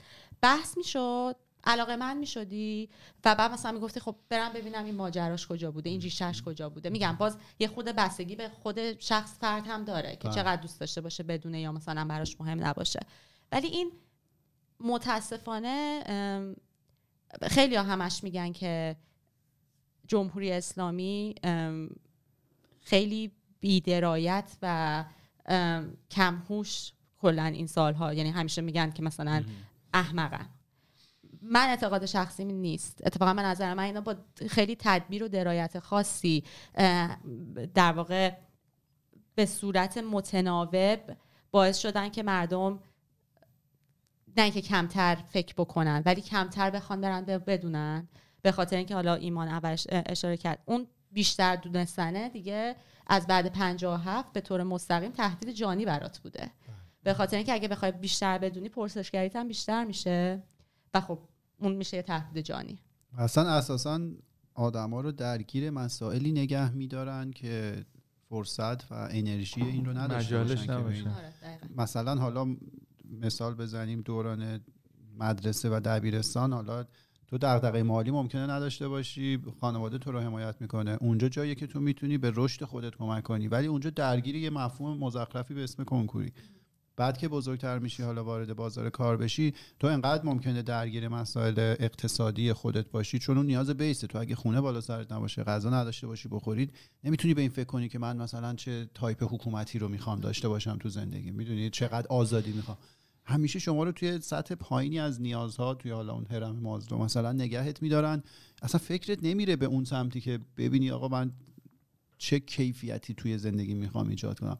و اینا خودخواسته است. امکان نداره که یعنی با برنامه ریزیه. همیشه شما میگید از روی حالا حماقت و اینا اونا نیست. با برنامه ریزی آدما رو توی یه همچین سطح از فشاری نگه میدارن که شما ذهن جای دیگه نره. این تحلیل خود من هستش. ببین اکثر حتی شاید نتونم بگم ولی بیشتر انقلاب ها توسط طبقه متوسط شروع شده. احتمالا توسط یعنی دلیلش هم این بوده که یه سری اون پیش نیازهای اولیه رو دیگه نداشتن. یعنی خیلی لازم نبوده بهش فکر بکنن. به یه سطحی از علم و بینش اجتماعی هم رسیدن که به حق و حقوق خودشون در واقع درایت پیدا کردن و فکر کردن که خب بیشتر می‌خوایم. بله. ما بیشتر می‌خوایم که مثلا در مثلا شالوده سیاسی مثلا نقش داشته باشی. بیشتر می‌خوایم که نقشمون پررنگتر باشه. حقوق بیشتری می‌خوایم. و اتفاقی که افتاده این هستش که اون طبقه متاسفانه طی این 43 سال متاسفانه انقریب 44 سال همینطور هی ریزش پیدا کرده از بین رفته. از بین رفته و آره دقیقا. من فکر می‌کنم که حرفت درسته. مردم رسیدن به اون یعنی با مردم کاری کردن که باز مجبور بشن به همون نیازهای اولیه‌شون مداوم فکر بکنن آره، این قضیه رو به شکل خیلی اکستریمش کره شمالی پیاده سازی کرده که اونا رو دیگه توی نیاز فیزیکی صرف وحشتناک نگه داشتن که نه تو خونه داری نه غذا همیشه تو قحطیه و بهداشت هم نداری. برای همین اصلا فکر به مرحله بالاتر فکر نمی‌کنه. ایران حالا نه به اون شدت ولی به مدلای دیگه این کار رو انجام ولی حالا توی حالا جامعه خارجی اینطوری که تو به عنوان یک شهروند عادی اصلا نیاز نداری به هم چیزایی فکر بکنی. یعنی تو اصلا نیاز نداری به این فکر کنی که حالا من شاید واقعا خودت علاقت باشه یعنی اگه یکی علاقه بره ببینه که حالا دولتشون از چه چیزایی تشکیل شده دارن چی کارا می‌کنن پروسه تصمیم گیری چه جوریه و اینا. ولی همیشه معمولا دولت ها یه استاندارد زندگی خوبی رو برای تو به وجود میارن. تو اصلا نیاز نداره به این فکر بکنی که حالا من دولتم چیه از لحاظ سیاسی ما کجا قرار داریم یا برم حالا دانش سیاسی رو ببرم بالا. توی کشوری مثل ایران که هیچی سر جای خودش نیست و همه دارن سعی می‌کنن یه جوری یه زیو به تو فرو بکنن اونطوریه که تو میری فکر می‌کنی در موردش میری. آقا مثلا ببینی چه خبر بوده قبلا چه خبر بوده الان داره چه اتفاقی میفته من چه جوری به عنوان یه ریاضیدان می‌تونم کمک بکنم؟ می‌دونی میگم؟ توی جاهای دیگه اینطوری که آقا من شغلم ریاضیه آره، میرم ریاضی رو انجام میدم. اصلا نیاز نداره به این فکر بکنم که الان مثلا نیاز جامعه من چی از لحاظ سیاسی من چه کمکی می‌تونم بهش بکنم. من یه چیز خیلی حرف جالبی زدی. ببین حالا تو ایران که کلا هیچ کی بیچاره جای خودش نیست. هیچ آدمی یعنی تو علاقت هم بوده باشه. به خاطر اینکه کنکور یا رشته قبول شدی مجبور شدی بری اون رو بخونی هیچ کس اون جایی که پتانسیلش هست و می‌تونسته کارهای خیلی بزرگی بکنه اکثرا نیستن خب؟ ولی حالا راجبه مثلا جوام دیگه که گفتی من خیلی به این اعتقاد دارم باز نظر خودم هستش. هر جایی آدم ها از یه سری آزادی ها و یه سری قانونمندی ها دارن لذت می‌برن یه جایی تو تاریخ یه نفر تاوانشو داده. می‌دونی؟ یعنی یه جایی من همون اوایل خیزش واقعا همون هفته اول بعد از کشته شدن محض امینی بود. اینو واقعا نوشتم و خیلی خیلی مخالفت کردن ولی خیلی هم موافقت کردن که به خصوص دیاسپورا کسایی که خارج از ایران هستن. اگر که یه نگاهمون به جامعه میزبان هست قانونمندی که توش وجود داره حقوقی که حالا الان خیلیامون شهروندیم خیلیامون مهاجریم. یعنی مثلا هنوز به اون شهروندی هم نرسیدیم داریم ازش لذت می‌بریم یه شبه درست نشده. و یک انسانهایی یک ایدئولوژی هایی یک سری در واقع جنبش هایی یه زمانی توی تاریخ تاوان اینجایی که ما امروز هستیم دادن خب؟ آره. و ما الان تو اون دوره هستیم. متاسفانه خب بچه های داخل ایران که دیگه اصلا با گوشت و پوست و خون و جونشون این تاوان رو دارن میدن.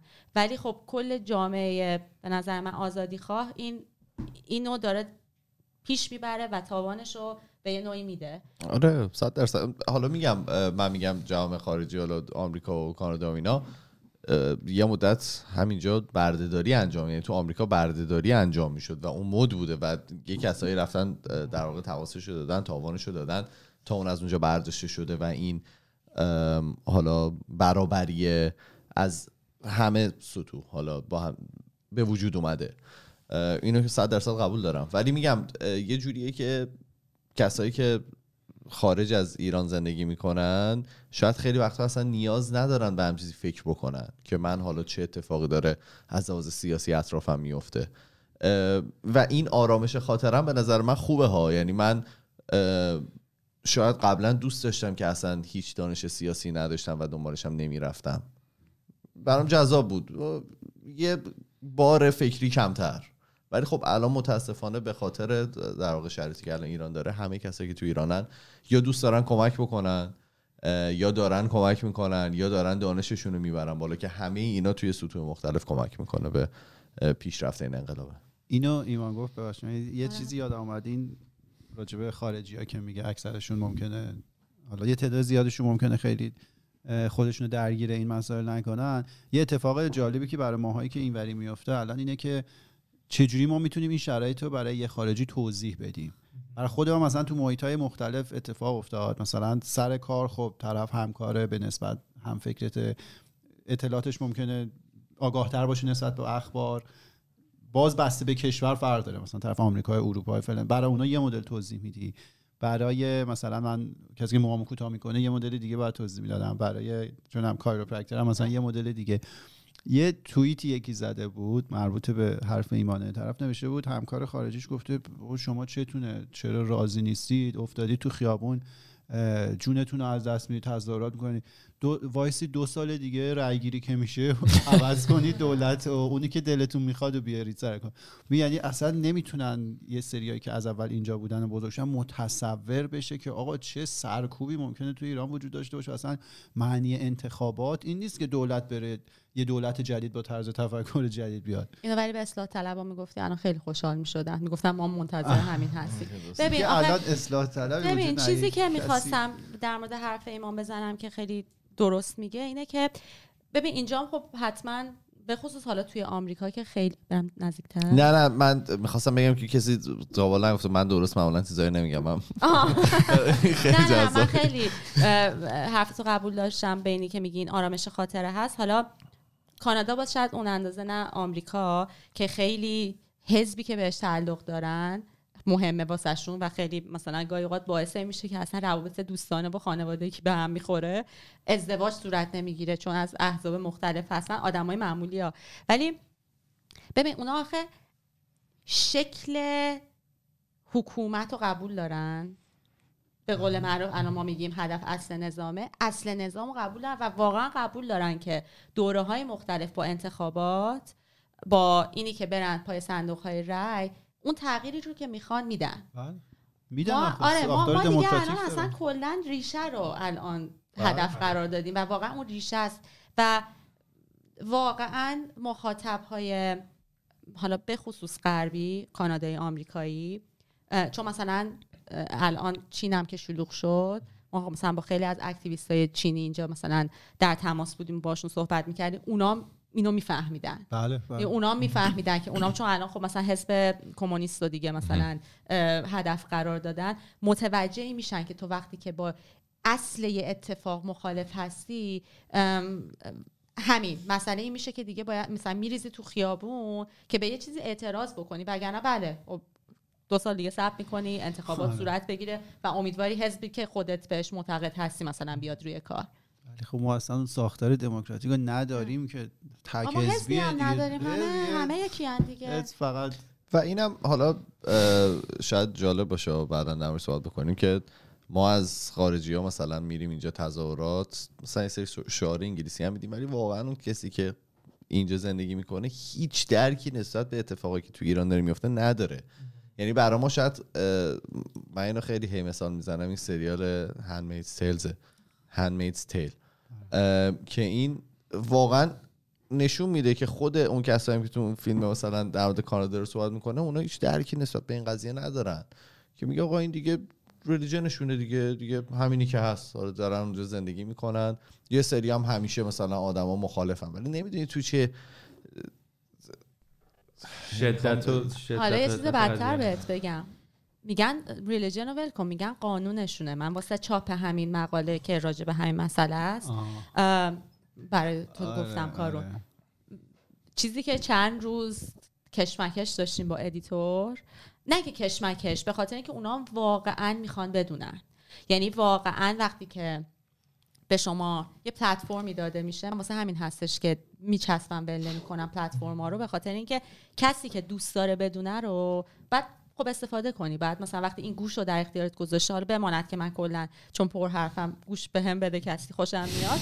ولی وقتی که این پلتفرم بهت میده واقعا بعد استفاده کنی. ولی دو روز روی این مسئله ای که من حالا مقاله به انگلیسی هستش ولی نوشته بودم که محسا جینا امینی به خاطر این چیزی که گشت ارشاد فکر می‌کرد یعنی بد هجابی هست کشته شد. خب مدام تغییرش می‌دادن به این که she was breaking the law.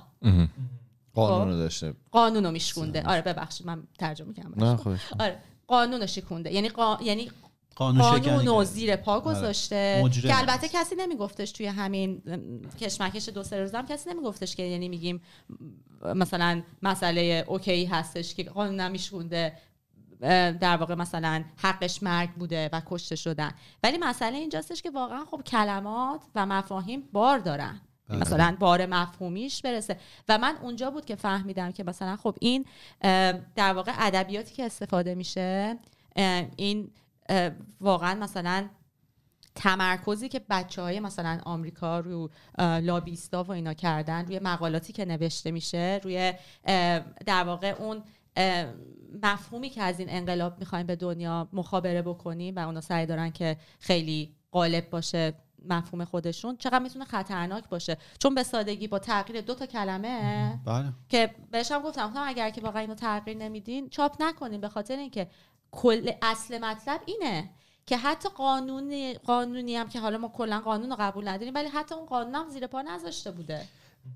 ببین کل پوینتش اینه دیگه. این حالا از یه زاویه دیدگش اینه که کلمه ای به نام قانون توی کشورهای دیگه مثل کانادا یه عدالتی توش هست و یه یه قدرتی داره.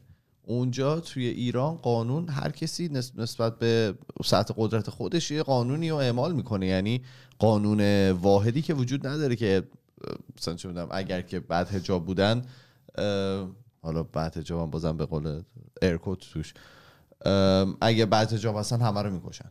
می‌دونی چی میگم؟ یعنی اون یه نفر می‌کشه یه نفر نمی‌کشه هیچ عدالتی نداره اون قانونه که اگر داشت بازم آدما می‌تونستن اونو مانور بکنن می‌تونستن یه جوری باش کنار بیان حتی. ولی مشکل این سلیقه‌ای اجرا شدن قانون هم هست که خب مطمئنا خارجی ها زیاد درکی ازش ندارن. اینجا یه قانون برای همه اعمال میشه.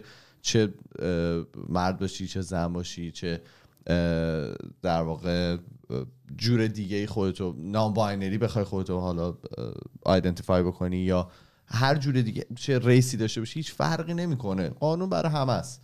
ولی خب توی ایران نسبت به قدرت قانون فرق می‌کنه. ببین بعدم اینکه توی حالا کشورهای مثال داریم می‌زنی مسیری هم واسه اینکه اون قانون تغییر بدی وجود داره. می‌دونی؟ به نظر من آره، اونش خیلی آره. مهمه که شما فکر می‌کنین که یه زمانی ما بررسی می‌کنیم یه سری قوانینی که دیگه هیچ مفهومی مثلا در سال 2022 نداره یا باید متممش بیاد یا باید کلا کنار گذاشته بشه. چون این قانون در این تاریخ دیگه مفهومی واسه جامعه نداره یا باعث شده که به مثلا یه گروهی در واقع بیعدالتی بشه و اچاف بشه. ما اصلا هیچ کدوم آخه از اینا هم نداریم. ما, مثلا چه قانونی 1400 سال آره. که اصلا دست آره ما چه قانونی رو می‌تونیم تغییر بدیم؟ وقتی که میگم از زمان مشروطه که تاریخ مدونی هستش که منظورم زمان مدرن هستش که ما داریم مثلا این جنبش زن رو می‌بینی هنوز با اون ادبیاتی که زنی که اون زمان رو بندش رو می‌خواسته برداره مدرسه بره متهمی شده به فحشا و فساد بله، بله. الانم باز میگم یه قسمت مقاله هم همین بود آره. الانم دوباره میگن حالا مثلا ادبیاتشون شده که نه شما انقلاب نمی‌خواین شما می‌خواین لخ بشین بله. خب، یعنی اصلا هیچ چیزی واقعا یعنی اون بنیاد فکری تغییری نکرده. چیزی که تغییر کرده مدام تو این در واقع اتفاقات و این مثلا دهه های مختلف خواسته های مردم و بعد حالا اتفاقات جهانی که مثلا حالا پیشرفت تکنولوژی در دسترس بودن اطلاعات گردش اطلاعات و حالا اینترنت و سوشال میدیا هست. آخه یه چیز دیگه هم که هست اصلا آقا ما اصلا می‌خوان لخ بشن آدما و اگه اکثریت اینو می‌خوان اکثریت اینو می‌خوان خلاص هم می‌خوان لخ چیکار داری تو؟ این اینم هست دیگه یعنی این یعنی دموکراسی که تو میگی. خب نه یعنی منظورم اینه که حتی اگرم که یک اگرم چون که میان این برچسب رو می‌زنن که این رو حالا سخیف بکنن دیگه بازم ارکو من تمام جملات من رو بزنین تو ارکو می‌خوان این اتفاق این جنبشی که هست انقلابی که هست رو می‌خوان سخیفش بکنن می‌خوان در واقع بدنامش بکنن که با لخ شدن حالا نمی‌دونم چرا این بدنام میشه ولی شاید اگه واقعا اکثریت جامعه این رو می‌خوان اکثریت جامعه این رو می‌خوان دیگه به کسی دیگه ربطی نداره. اصلا من به عنوان یه آدم دوست دارم لخ باشم و این آزادی رو توی حالا کشورهای دیگه وجود داره و این باید توی ایران هم وجود داشته باشه دیگه این آزادی. شما مگه آقای رائفی پور رو استایل فکرشو نمی‌شناسی که؟ من خدا رو این سوالو بس می‌پرسی یک ساعت و 24 دقیقه شده. چیز دیگه هست که در مورد این چیز جنبندی بکنی؟ آره آره. حتما. آره. قبل از اینکه جنبندی کنم این حرفی که زدی در مورد اینکه اگه می‌خوان لخ بشن بذار لخ بشن. من خودم راستش یه تحلیلی از زمان پهلوی دوم دارم. پسر، بله. پس پسر. پهلوی دوم دارم و مسئله هجاب که حالا تو اون اپیزودی که می‌خوایم حرف بزنیم راجع به همین هجاب و خطری که اون زمان دیگه جامعه روحانیت رو در واقع تهدید کرد که می‌ذارم. برای جذاب شدن چیز اینو میگم. دارم ولی نمیگم. در واقع stay tuned. آره. جنبندی من بکنم یا خودت می‌کنی شما اگه بکنید آره. جنبندی این که میگم من اون مقالم هم حالا ایشالا چاپ بشه. واقعا اینجوری تمومش کردم به اینی که زنان ایرانی یه راه مسیر بسیار طولانی رو واسه اینکه حق خواهی بکنن اومدن که حالا ما توی تاریخ می‌بینیم از مشروطه شروع شده. خیلی قبلتر شروع شده. یعنی مثلا اگر که حتی فکر می‌کنم دو سه دهه قبل اونم نگاه کنین اه، طاهر قرتالعین اگر اسمش رو درست بگم. من متاسفانه تو تلفظ گاهی اوقات مشکل دارم. از زمان یکی از در واقع سران جنبش بابی بودن از اون زمان مثلا شروع شده این حق خواهی زنان. خب؟ و حالا امروز رسیدیم به اینکه از اون زمانی که مدرسه دوشیزگان رو می‌گفتن کلمه دوشیزه رو بندازین به خاطر اینکه فحشا و فساد و خیلی کلمه شهوت انگیزی هست. نگاه قالب قدرت که روحانیت توش دخیله, هنوز همونه. ولی چیزی که تغییر داده شده خواسته جامعه هست که اون زمان مشروط خواهان خودشون خیلی نزدیک باز به جنبش زنان نمی‌کردن. چرا؟ به خاطر اینکه اونام ترس از این داشتن که اون وقت مثلا متهم بشن به اینکه شما هم در واقع این فساد رو می‌خواین هیزم بریزین پاش و مثلا موقعی که صحبت رفع حجاب شد کاملا خودشون رو کشیدن کنار و متهم می‌کردن که به اینکه این این زنان سری فاحشه هستن که واسه بدنامی مشروطه پا پیش گذاشتن. خب رسیدیم به شعار زن زندگی آزادی و واقعا این مسیر طولانی که اومدیم راه برگشتی هم واسش وجود نداره. شما وقتی که به اون حقوقت واقف میشی و می‌فهمی که یه راه و روش دیگه واسه زندگی هست و اصلا قرار نیستش که انقدر همش به اجهاف بشه انقدر قرار, قرار نیست ترکوب بشی دیگه برگشتی ازش نیست واقعا. راه دیگه هم برای زندگی کردن هست. آره حالا ما این قسمت اول بود از دوران مشروطه گلناز برامون گفت که جنبش در واقع خواسته اولیش تحصیل بود. اون موقع مسئله هجاب و حالا حق رأی شاید هنوز اونقدری مطرح نبود تحصیل بود. بعد حالا تو قسمت جلوتر دنبال می‌کنیم که قضیه هجاب به کجا رسید تحصیل به کجا رسید و بعد می‌رسیم به جمهوری اسلامی که خب معاصرتره و اکثریتمون آشنایی بیشتری باش داریم. دم همگی هم مرسی که تا اینجای برنامه با ما بودین. ما تا اپیزودهای بعدی فعلا خدافزی می‌کنیم دیگه. آره، فعلا خدا